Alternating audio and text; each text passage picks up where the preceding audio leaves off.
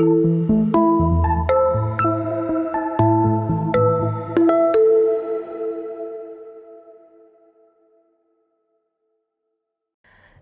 पुरुष के लिए सबसे कठिन समय तब होता है जब वो अपने पुरुष तत्व को खो देता है। यह समय है इरेक्टाइल डिस्फंक्शन या स्तंभन दोष की बीमारी।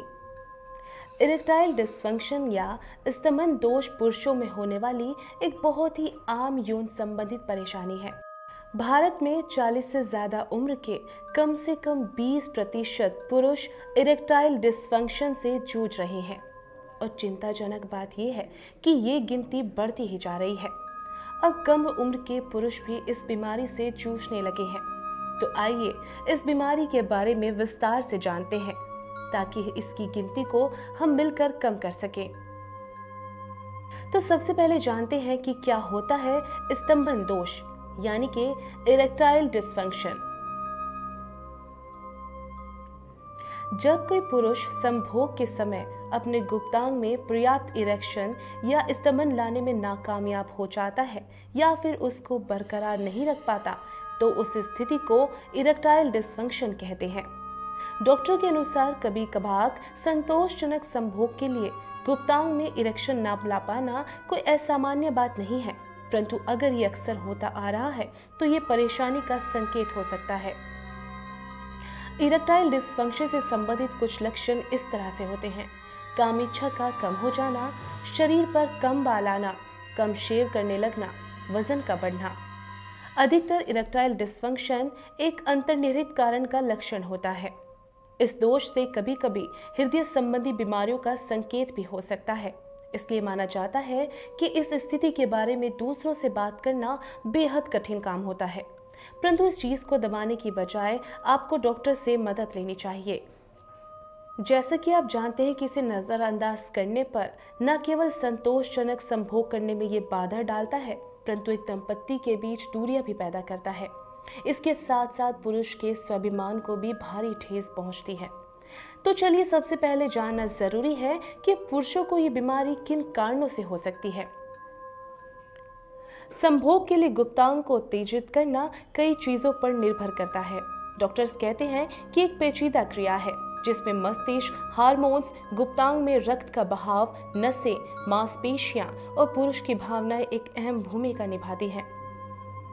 और अगर इसमें दिक्कत आ जाए तो ये परेशानी उत्पन्न हो सकती है। इरेक्टाइल डिस्फंक्शन कैसे होता है, यह समझने के लिए हमें पहले समझना होगा कि गुप्तांग में स्तंभन कैसे होता है। इसके कुछ मनोवैज्ञानिक कारण भी हैं। बहुत से पुरुष ऐसे होते हैं जो अधिक से ज़्यादा तनाव लेने पर इस बीमारी का शिकार हो जाते हैं। डॉक्टर्स का मानना है कि अक्सर मनोवैज्ञानिक परेशानियाँ, जैसे डिप्रेशन, एंजाइटी के कारण भी पुरुष उचित समय पर इरेक्शन प्राप्त नहीं कर पाते। और इरेक्टाइल डिस्फंक्शन का एक मुख्य कारण है कि कभी कभी पुरुष अपने पार्टनर को संतुष्टि देने के लिए अधिक तनाव ले लेते हैं और संभोग के दौरान फिर से बौखला जाते हैं और परफॉर्म नहीं कर पाते। इसके अलावा भी कुछ और अन्य कारण हैं, जिसकी वजह से गुप्तांग सख्त होना बंद हो जाता है, जिसे सही मात्रा में रक्त गुप्तांग तक नहीं पहुँच पाता और इसकी वजह से गुप्तांग में स्तंभन भी नहीं आता। इसके कुछ अन्य कारण जैसे अधिक से ज़्यादा वज़न रखना डायबिटीज़ शरीर में कोलेस्ट्रॉल की मात्रा ज़्यादा होना, ज़्यादा हाई ब्लड प्रेशर होना, धूम्रपान करना और दिल की बीमारी होना। और चलिए बात करते हैं कि कैसे करें इसका इलाज। डॉक्टर्स का मानना है, अगर संबंध दोष होने के कारण तनाव, डिप्रेशन या एंजाइटी से जुड़ा हुआ है तो उस स्थिति में हम मरीज़ को साइकाइट्रिस्ट की मदद लेने का सुझाव देते हैं।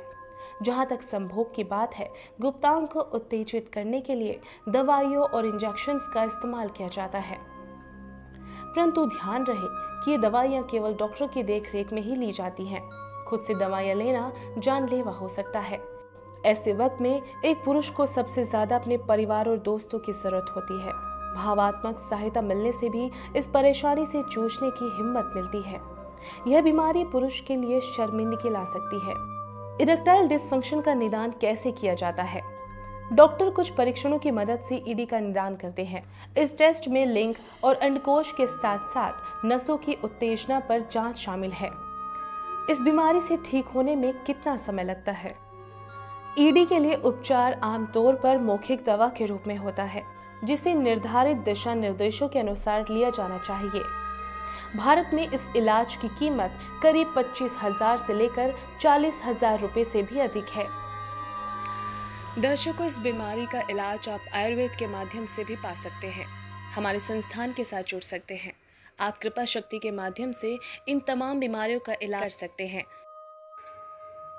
आपकी सभी डिटेल्स गुप्त रखी जाएँगी।